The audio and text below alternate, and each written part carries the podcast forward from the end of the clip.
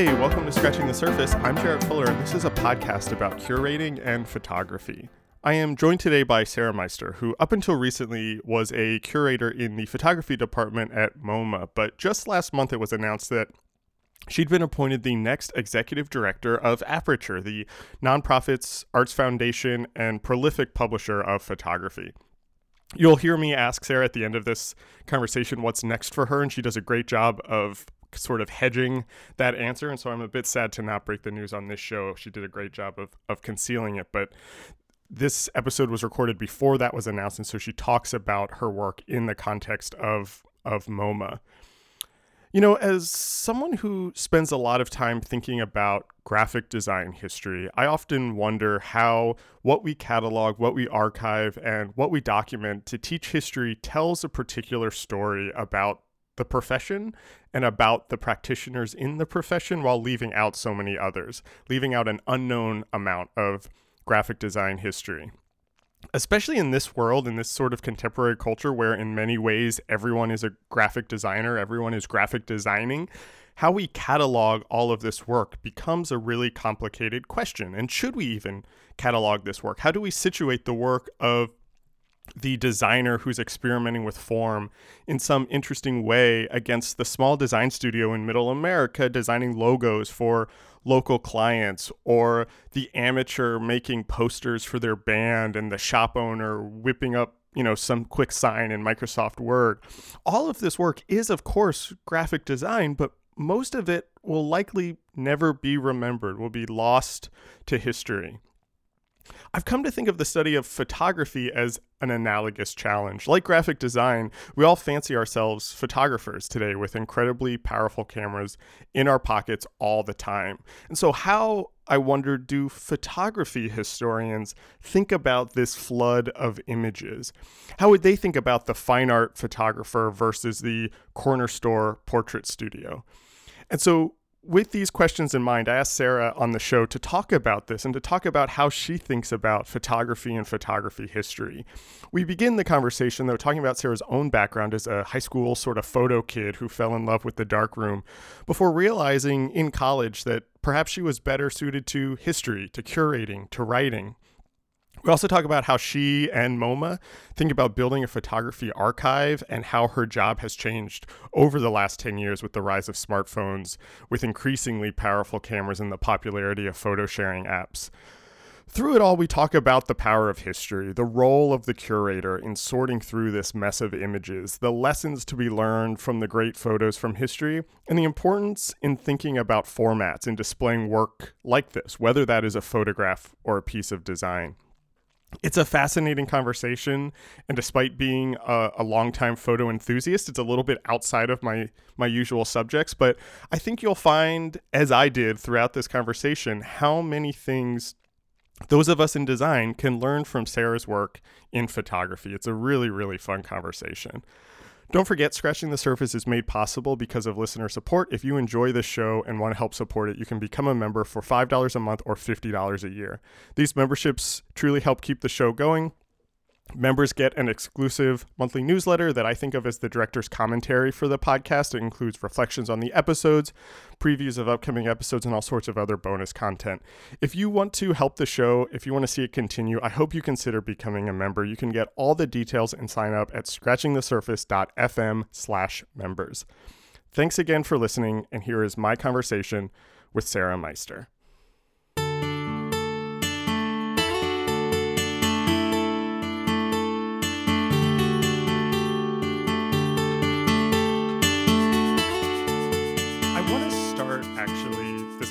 Talking a little bit about your background and how you kind of got into all of this mm-hmm. uh, that you're doing because I had read that you actually uh, come to photography originally as a practitioner as a as a photographer in high school. Yeah, uh, it's a generous like, it's a generous description of practitioner, but yeah, I'll take it. I'll take it. Uh, a, a, photo maker, let's mm-hmm. say, someone someone who is who is making photographs, uh, one of those kind of high school darkroom kids, um, and that it was in college that you you know maybe realized that wasn't for you and that's when you kind of moved into the academic side.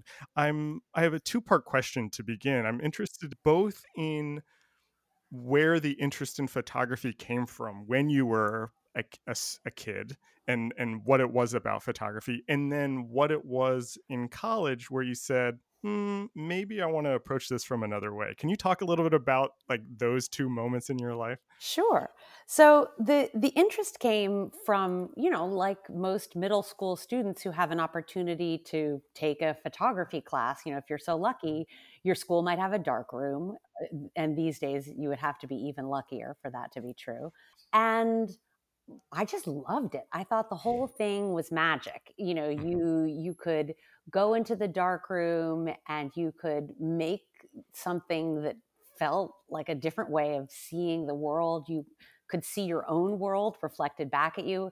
I have mm-hmm. my my middle school portfolios. They're hysterically boring, um, but they, you know. So I just I loved it through and through. Um, and then when I got to college, the dark room actually weirdly wasn't quite as nice as my high school dark room. Oh, wow. And I had the opportunity to be an intern at the Whitney Museum one summer. And when I was there, two of the other interns were upperclassmen.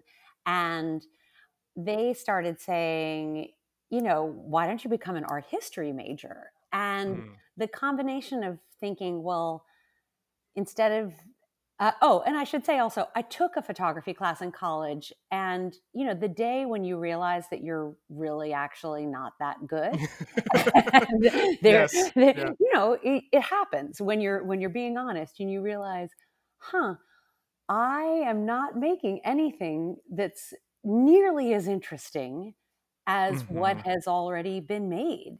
Yeah. But wouldn't it be interesting to study uh, what what has been made? So I, for instance, I was at Princeton and they, fortunately, uh, Peter Bunnell was held one of the first endowed chairs of a photography professor, sort of teaching photography from an art historical mm. perspective.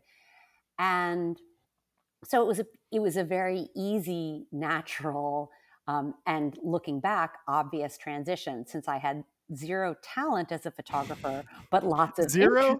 really, like was it really zero? Well, I mean, pretty darn close. I would say, I would say the more you know, on some level today, everybody's a photographer. So I would say yeah. my Instagram feed is, you know, certainly average and is a is a fair expression of my photographic talents mm. and you know i open my you know you, you can go you can see that for yourself um, at the same time, what I think I might be better at, and what I learned to do first in college and then certainly throughout my career, is how do you think about photographs? How do you frame them differently? How can mm. you understand the world through them? How do you how do you appreciate all of the amazing photographs that really, really talented people have made, you know, over the last 170 years? And then you're talking about something much more interesting than anything I can do, you know, with my 35 millimeter SLR back in the day or my iPhone today, you know, it's better. So, so that's kind of how I made the transition um, from making pictures into thinking about photographs.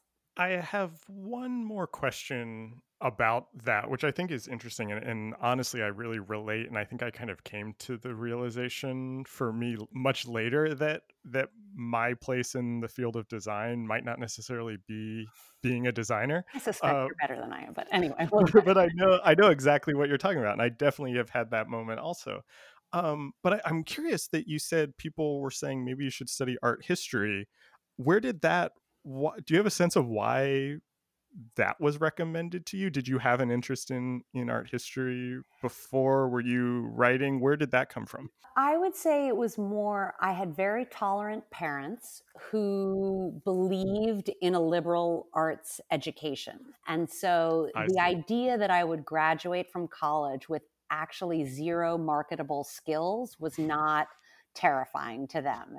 They Got thought, it. I mean, and actually, yeah. yeah um, that's nice. Just to prove it to them, I moved back home because when I first started working at MoMA, I was making so little money, I certainly couldn't pay rent. So, mm-hmm. um, you know that's just good good fortune actually and it's one of the things i think about in the field today and i think it's really important it's like back then because my parents lived in new york and my you know baby sister was still at home like i could live at home that we you know they had an apartment that i could live in um, but i think going forward in all seriousness making sure that those opportunities are available to people whose parents can't let them move back home you know paying interns appropriately and really thinking about how we're going to make the field a more welcoming place yeah. is really important do, do you have thoughts on you know your background studying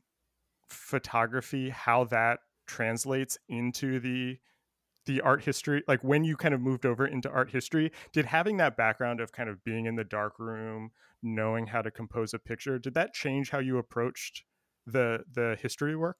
I think sh- certainly initially and maybe to an extent today in that i'm like attuned to the nuances of the process it made a difference um, but i would also say you know i never went to graduate school mm. and mm on some level when i when i think about broadening job descriptions you know which is another thing that i think the world needs to do is to yeah.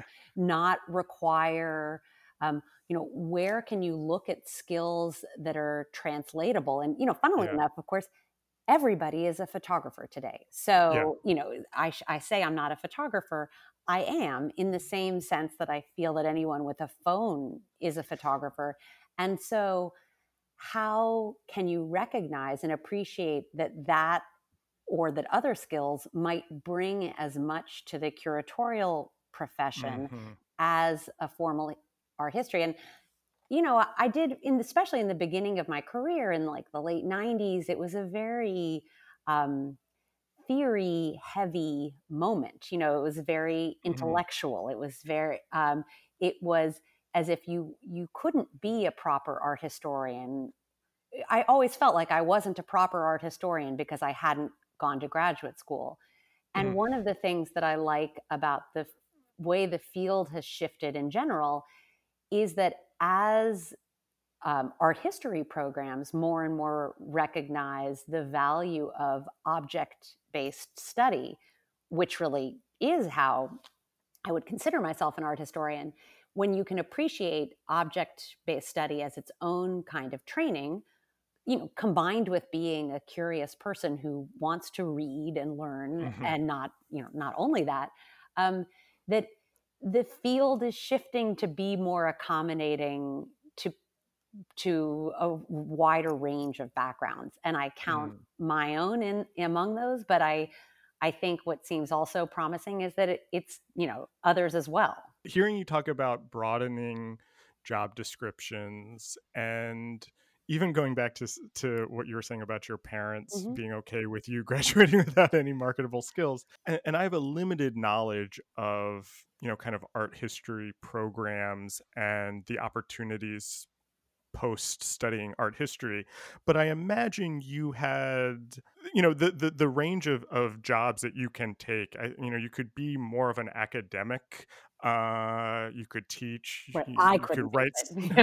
but other one could one, one, could, could teach one could yeah you know write scholarly journals um there's there's you know various other kind of like arty websites where you know people write about these things and then there's the kind of curatorial side and those there's overlap between those i don't mean to separate them out but i'm kind of I, I guess the question that i'm asking is was curatorial work a natural next step for you or how did how did you find yourself working in museums? You mentioned you had an internship at the whitney. Was that kind of uh, yeah. a natural next step? Um, well the whitney internship i thank them to this day. I have no idea why they hired me so thanks whitney. Um, and and even when i started working at moma you know i really when i think back to how little i knew my art history degree um, I've, let's just say I've learned a lot since then. Mm. But but I think to your to your point of sort of what options are there for people who have studied something like the history of photography, it certainly used to be that if you you know, if and if you graduated, if you know, you finished your PhD, let's say, on a photographer, you would only even going into museum work, even to work curatorially, was considered a distinct second, meaning if mm-hmm. you if you were worth anything, you were getting a job as a professor um, and you were oh. contributing your writing to peer reviewed journals. And that was pretty much anything else was considered um, a lesser than. Huh. Now, that has really opened up, again, along with what I was describing as that object based study. Um, and now, for instance, the Mellon Foundation has been encouraging more dialogue between our history programs and museums. So um, I have had the pleasure of working with two what we call Museum Research Consortium fellows, three actually. Um, and each of those are part of a broader effort to say, okay, we know you're going to graduate with a PhD.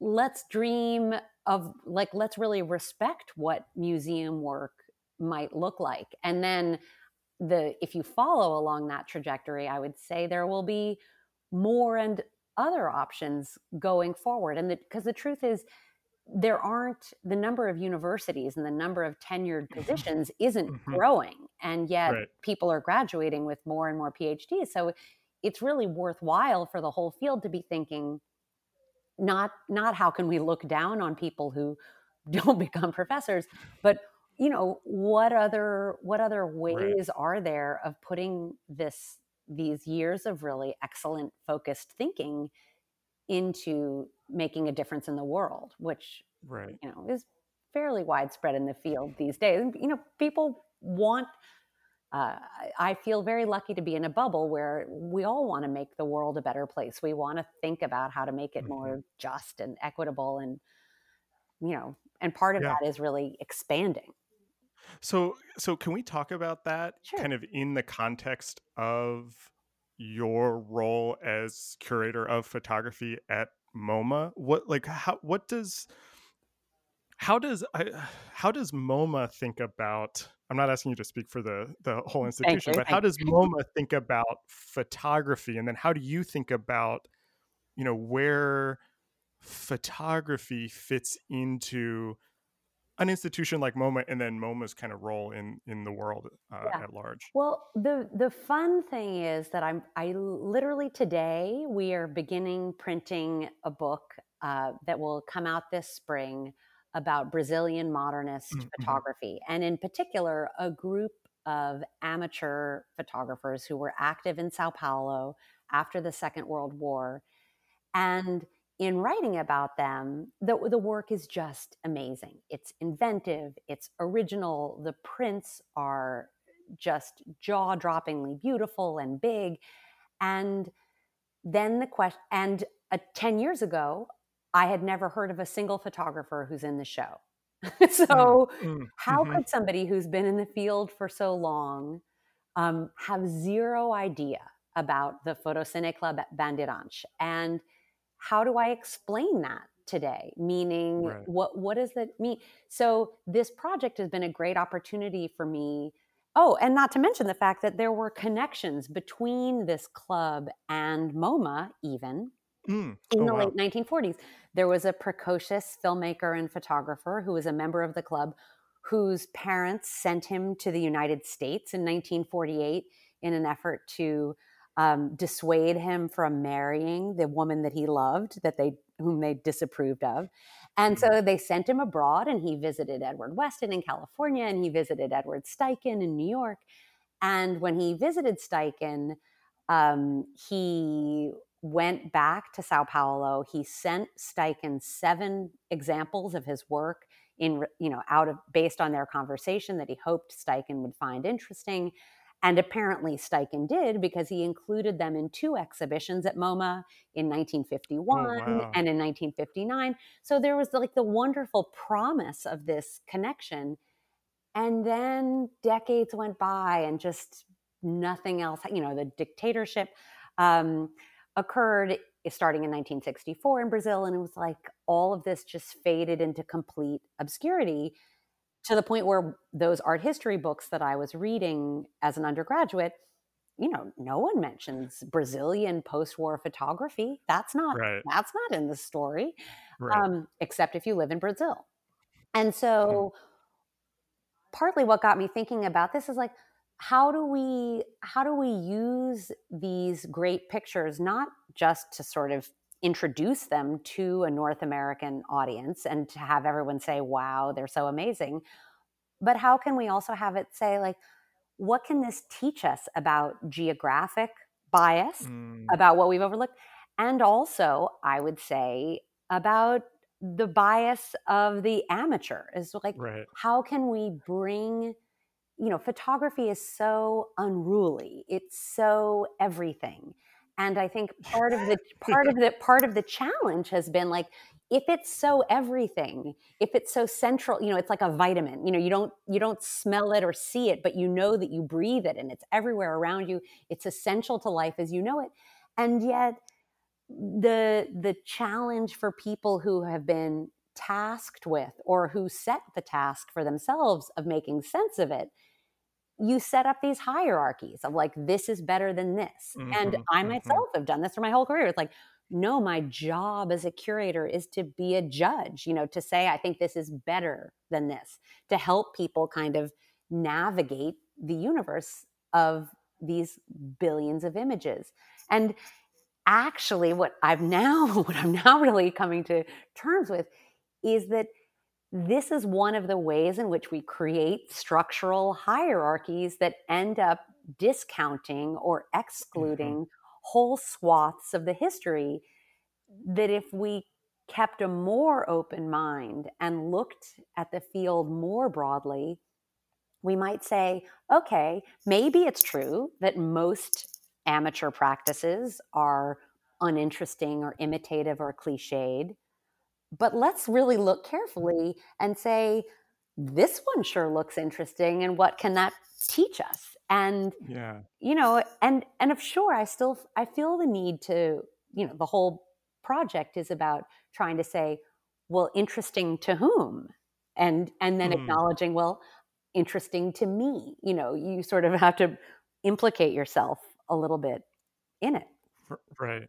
Eh, this is so interesting to me to think about through the lens of graphic design, which mm-hmm. is you know the field that I come from, because it's it's almost exactly the same actually and, mm-hmm. and i think i think you could make the argument that graphic design is like a vitamin that it is just like like yeah, you can't true. escape graphic design right. you wake up and you look at your phone your right yeah like like that is design right away and much like you were talking about the the photo history that you studied in school was a, a very particular way you know i think probably graphic design is very similar and that the graphic design history that I was taught that I w- am guilty of teaching sometimes mm-hmm. is that it's like a, a, kind of European thing that you know they they yeah. kind of develop grids and stuff which is such a a limited view of design history which is probably similar to um to to kind of how photography history historically mm-hmm. has been taught and the other thing that strikes me is it's not just professional and amateur which I, I, don't think that's not exactly what you were saying but it's not just you know there's photography that's art and then there's photography that's not but that there's these these level no because level sets a hierarchy also there are these different genres of photography there is the fine art photography right. scientific and journalism and yeah and and like the snapshot and like the corner portrait studio mm-hmm. that you know you go and you get your family picture taken and and, and we we just i don't know consciously or not put hierarchies there. Is that oh this is art this is a service this is something else and it's the same in graphic design and there's like the graphic design shop in the town where i grew up that did like signage for the small businesses which is never going to go in a history book but that doesn't mean it's not graphic design or the person who just prints up a sign on microsoft word and hangs it in their window to say um, you know you can't enter unless you have a mask that's also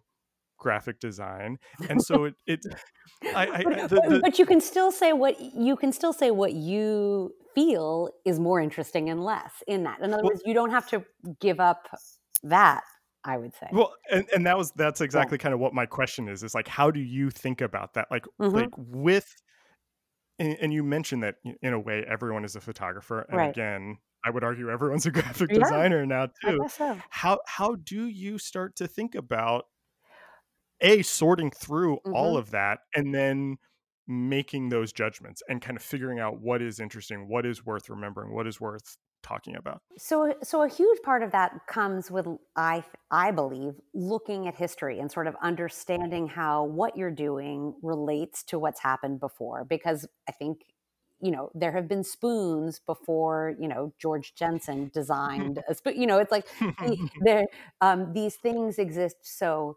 looking back i would say for photography I had always cited um, Alfred Stieglitz and the photo secession at the turn mm. of the 20th century. So, in the wake of George Eastman inventing the Kodak number one camera, and this was the camera where the advertising slogan was, You push the button, we do the rest. So. Although there were millions and millions and millions of photographs made before Kodak introduced that camera, it was that camera that really put photography into the hands of everyone. So in that, mm-hmm. it was sort of the predecessor of Instagram and everything else. Right. So the struggle to look at that moment and to really understand, okay, why did Stieglitz and his peers feel so threatened by all of those amateur enthusiasts? And they they felt that it was profoundly threatening because it was became harder and harder to distinguish if they felt like they were making art with a capital A and I would argue they were how do you articulate and distinguish what they were doing from what everyone else was doing with a camera with the hordes of professionals who had a studio on every street corner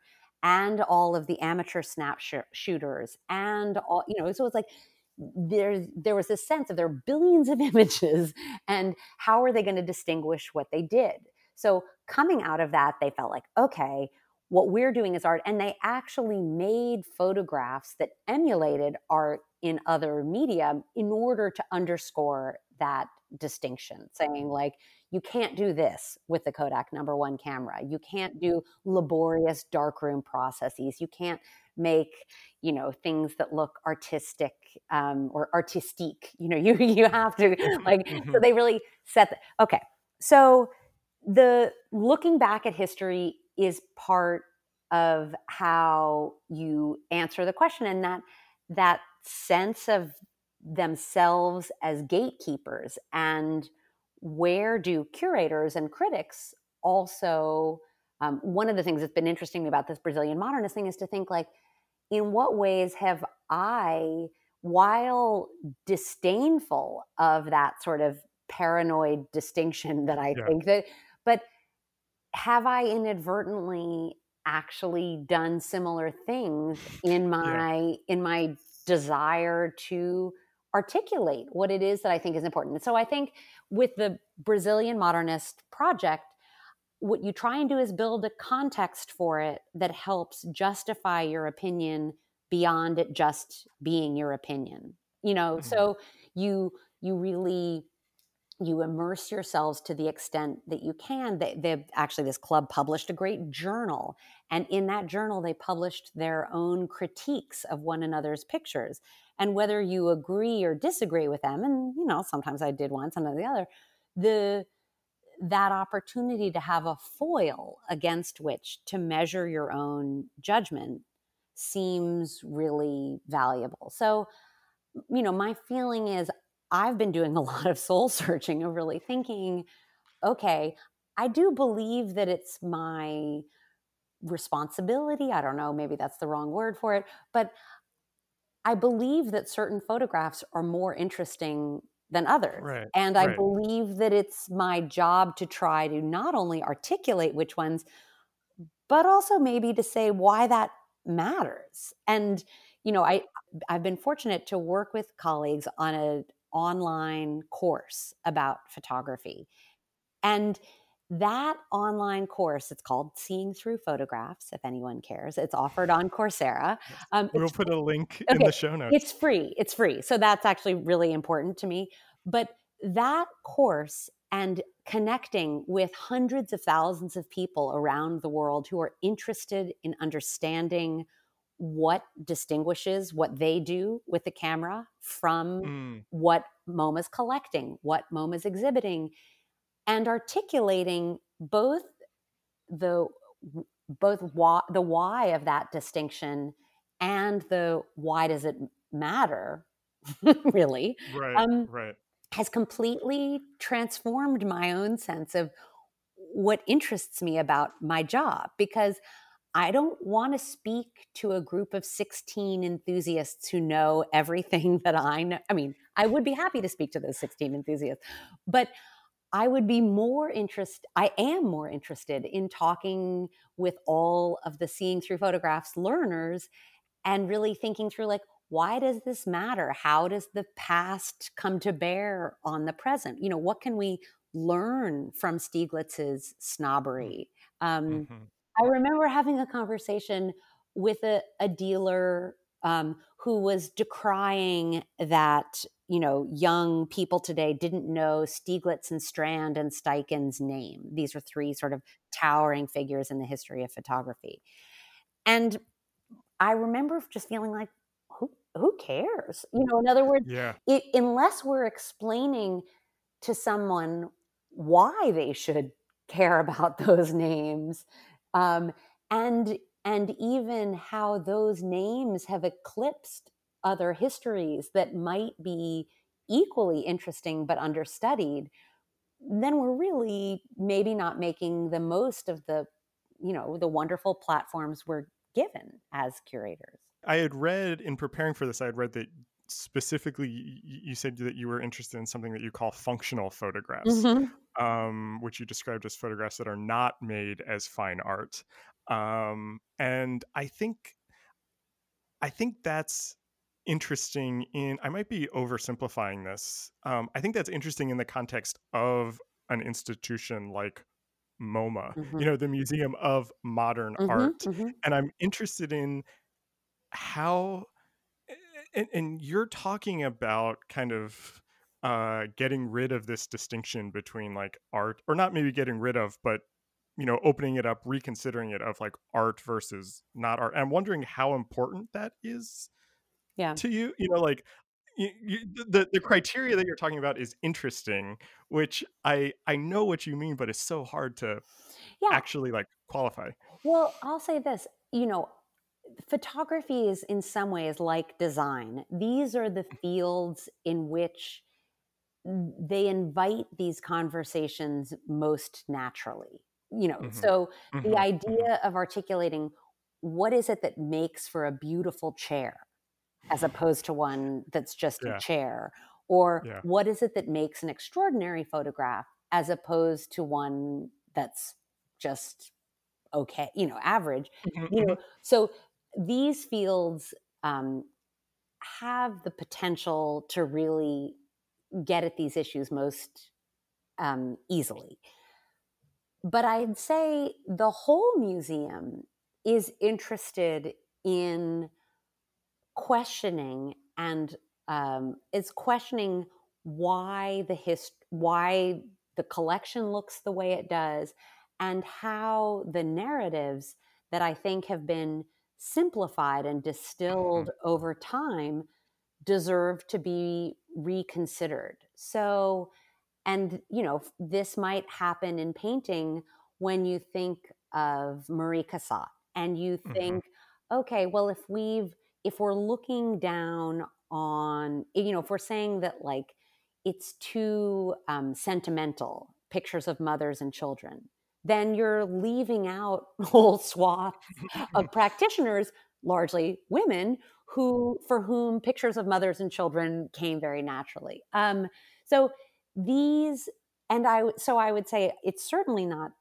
I'm lucky in that I'm a part of a photography department where we, you know, this is this is both the core of what we do. It's the joy of what we do, but I'm in an institution with colleagues who are equally committed to thinking through how um, where are our biases and how do we reimagine histories. And so the whole way in which we're using the collection as more of um, a laboratory of an you know mm. how do you experiment you know we're changing the collection galleries now much more frequently than we ever did. We're integrating media so that all of these conversations and all of these new ways of thinking are are happening alongside one another. And you know the hope is that when you walk into the first gallery on the fifth floor before you even get to starry night if you look to your right you see photography and film mm. and that implicit understanding of the contemporaneity of these things. You know, in other words, Starry Night was painted the same year that the Kodak number 1 camera was introduced. So you don't you don't need a dissertation. That's that's an invitation for a visitor to think, wow, you know, these things are next to each other and we hope that makes people think, what does that mean? How did photography change the way painters mm-hmm. felt what what they were supposed to do? And I'd go even one step further, which is that first gallery is filled with names you know, Cezanne, Rousseau, you know, Van Gogh. And then you go to the next gallery with the photography and film. And I would say for 98% of our audiences, they probably don't know the name of a single person mm. whose work is on view. And in fact, of course, a significant number of those are anonymous or unknown anyway. But so, mm. what does that signal to a viewer? You know, how can that right. help encourage a sense of curiosity? You know, in other words, and not just a going through and checking off a greatest hits. But if you know that you're being asked to pay attention to things that are unfamiliar to you, is that not only a skill that helps you as you walk through the rest of the collection galleries, paying attention to an artist whose name you may not know. But you know, in my fantasy world, that's also a skill in life. You know, how do you yeah. how do you approach something that's unfamiliar with a sense of openness and not requiring recognition as the hmm. you know before you're interested has your job gotten harder in the last 10 years with the rise of the smartphone and even like not even just the smartphone but also just like instagram and yeah. and social media generally where the image has become like the dominant form of communication and that the image travels yeah, and that it does yeah. lose its context and bounces everywhere. Does that change how you think about your work or does that make your work harder in any way? I, I don't i think it would be grossly unfair for me to say it makes my work harder it's certainly more more interesting maybe. And and i i think again to return to the seeing through photographs a lot of the questions have to do with how can you help articulate what's the difference between an image a photographic image or any other kind of image and an object. Like a mm. photograph mm. is at heart a physical thing. It has a materiality, it has mm. a scale, it has, um, you know, it is something that the museum has historically collected and displayed, although even that is more complicated than I'm making it seem. But um, in my mind, you know, photography can be like the gateway drug for what what makes everything more interesting. So, no, not harder, but but I do think it maybe it maybe it makes it more urgent in that what mm. people are looking for now because it you know in the same way that Stieglitz felt um, overwhelmed by all of the images that were being created at the turn of the 20th century, that's a widespread feeling today. And so, mm-hmm. to the extent that you can use, you can catalyze the privilege of having thought about these things a lot in a way that helps people approach their Instagram feed or anything else, that's that's fun. that's not um, yeah right, I, right. I, am not and i should say that another thing that i've been working on at the museum recently is an installation of work by a Life magazine photographer named Gordon Parks. Can I, or do you yeah. want to, you want to say it first? No, I, you, you were, I, this is what, exactly what my next question was going to be. Actually, okay. it's so funny that, that you just said that because I was thinking about, I was thinking about Parks as you were talking about that last answer, and because I was thinking about it in the context of the image versus the object that you yeah, were just saying, exactly. actually, and and and I, I'm I was kind of curious about the boundaries of those 2 mm-hmm. things and what actually is the object versus the image. And I was thinking about it in the context of Gordon Parks, who was shooting photos for Life magazine and and the the question that I was going to ask is is like is Life magazine the object there like what right. happens when you take the photograph out of the context that it was in and put it in another context um, and how do you kind of think about that. So I don't know. That might not have been what no, you were no, going to no, say. No, no, that that's exactly it. It's it's so one. It's that first of all, somebody who's doing what is honestly called work for hire. So mm, he was, mm-hmm. you know, how do you um, recognize and appreciate the ways in which that is every bit as aesthetically and artistically valuable as a work by somebody who's isolating themselves in some ivory tower with no you know no mm. assignment mm. or anything so but but in terms of how they circulated i think that's also fascinating and we made in the in the exhibition we or in the gallery we have a vitrine and in that vitrine we have copies of mm. life magazine from september 57 so that our visitors can understand that that is the way in which yeah. these works originally circulated. In other words, what you're seeing on the wall is one kind of experience, and it's an incredibly moving one, and it's an incredibly aesthetically satisfying one.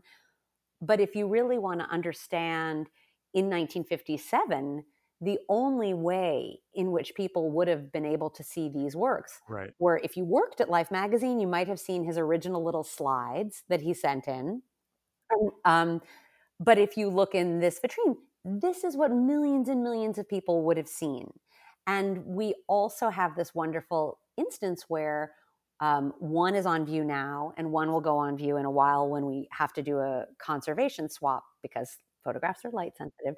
But we have a an early gelatin silver print made from the color slide and that's because it was prohibitively expensive to have mm. so when parks outside of the magazine when parks was printing these pictures in the late 50s or maybe early 60s he was printing them in black and white and when you look at the pictures of course they're so cinematic they've got all these extraordinary jewel like tones and yet for parks when he was making a print for exhibition you know early on he's mm-hmm. making a black and white one and so i also love when you can bring the economy of all of this into the story because and these are the you know and again i'm not my colleagues are just as committed to telling these stories that complicate how we think about history I mean, I could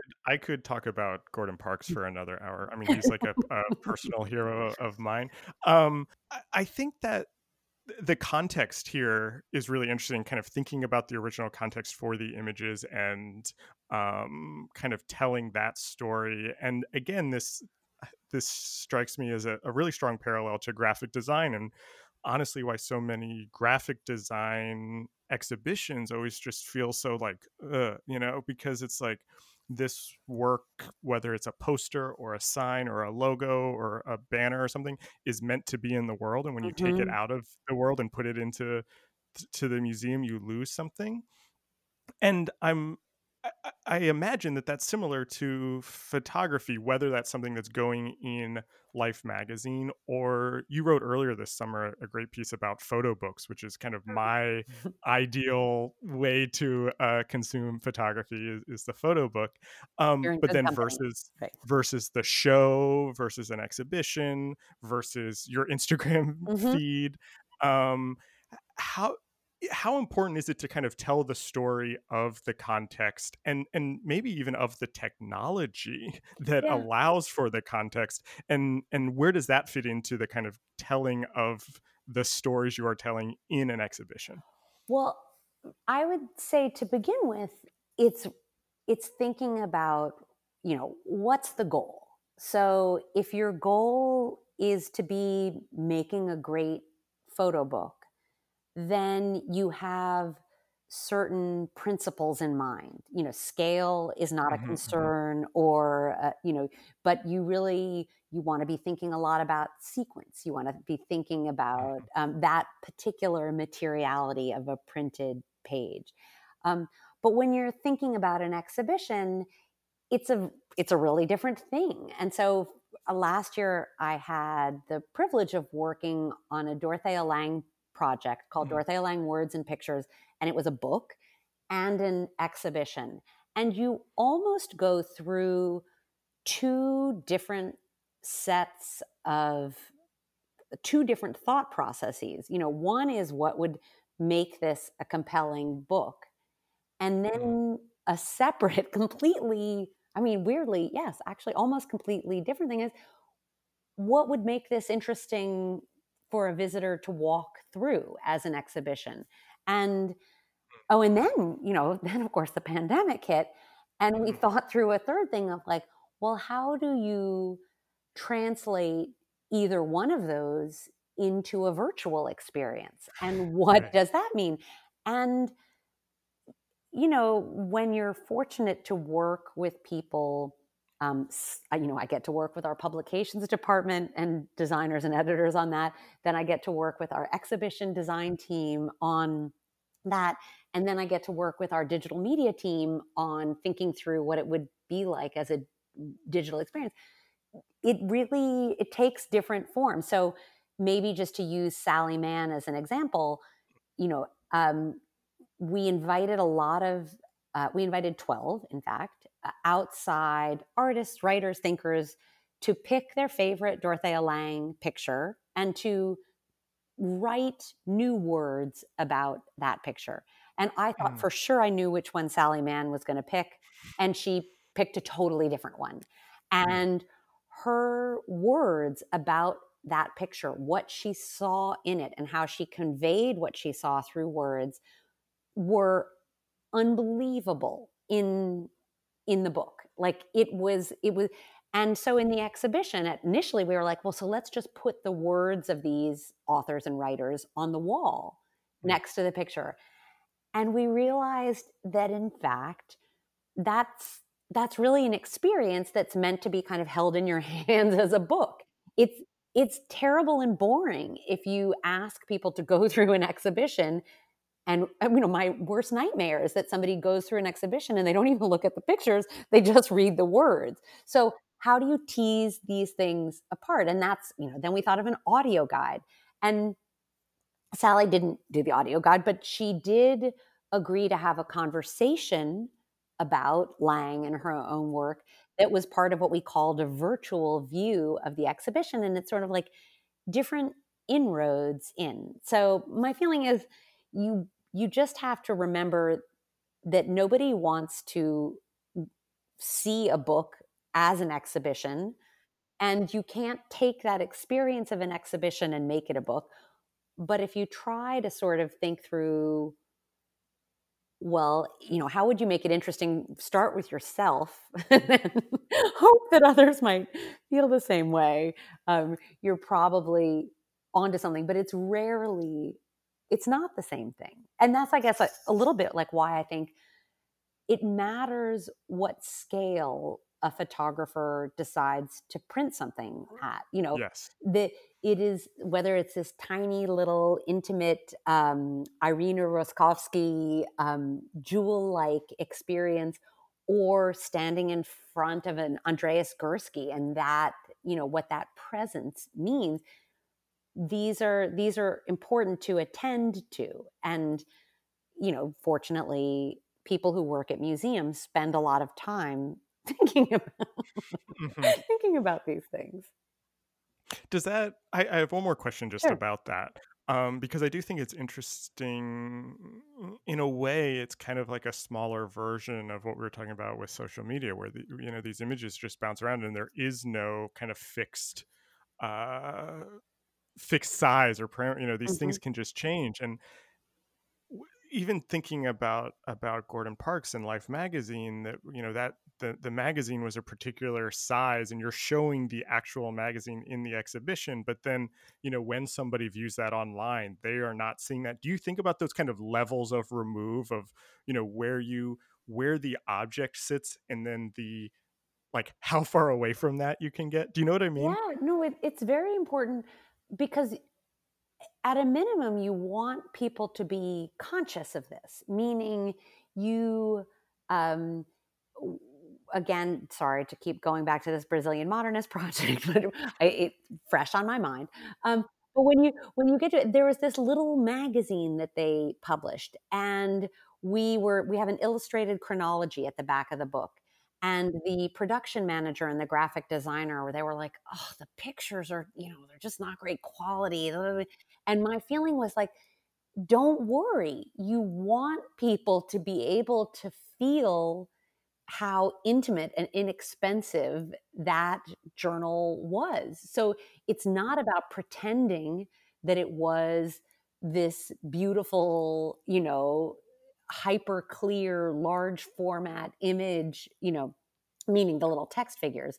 Um, at the same time, you do want the plates, you know, the actual prints that they made that we're exhibiting to be to read beautifully and with clarity and with you know force and presence and so it's like you you people don't think about this a lot but it's our job to think about it so that intuitively when you approach something, it may, you know, something, I mean, and actually with Parks, it's an interesting thing because even though they circulated in the magazine and that was sort of their original form, what he, what Parks made were these beautiful color slides.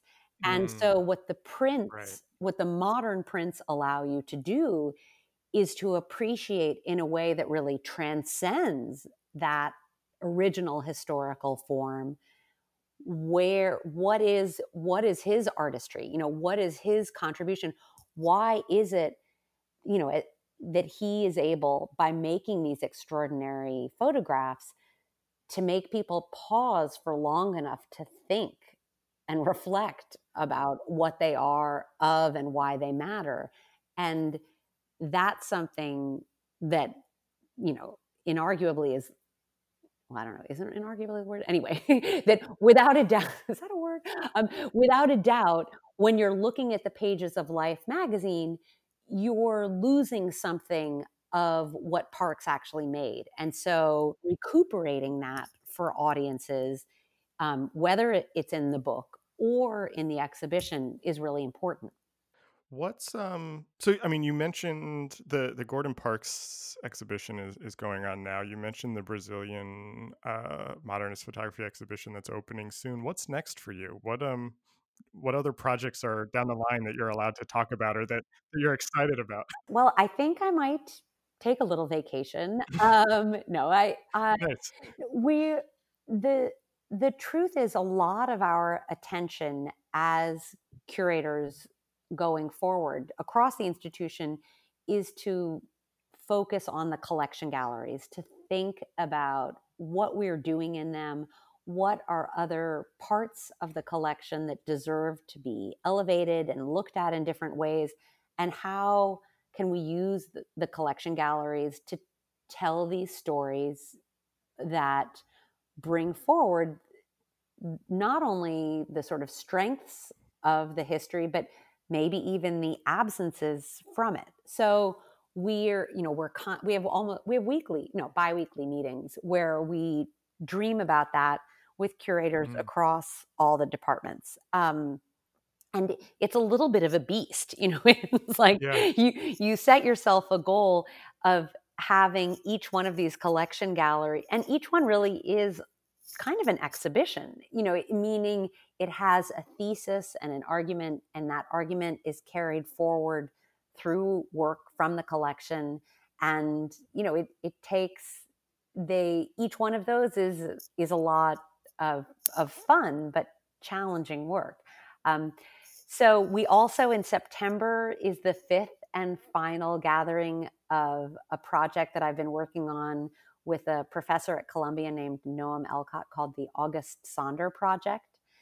And mm. again, that is thinking of a, a historical project, but why why it matters today, what August Sander's legacy can teach us about um, thinking through actually a lot of the things that you and I have been talking about. So mm. that's coming up. Very excited about that. Um, but I I think also you know the the pandemic and everything is also focusing forcing us to be more disciplined about you know how do we mm. make um, we will be doing less you know doing fewer acquisitions and but we want the impact of those and the meaning of them um, to be undiminished you know our, our commitment to right. collecting contemporary art and our commitment to um, showing the collection you know isn't changed so i think it's a nice almost maybe a reset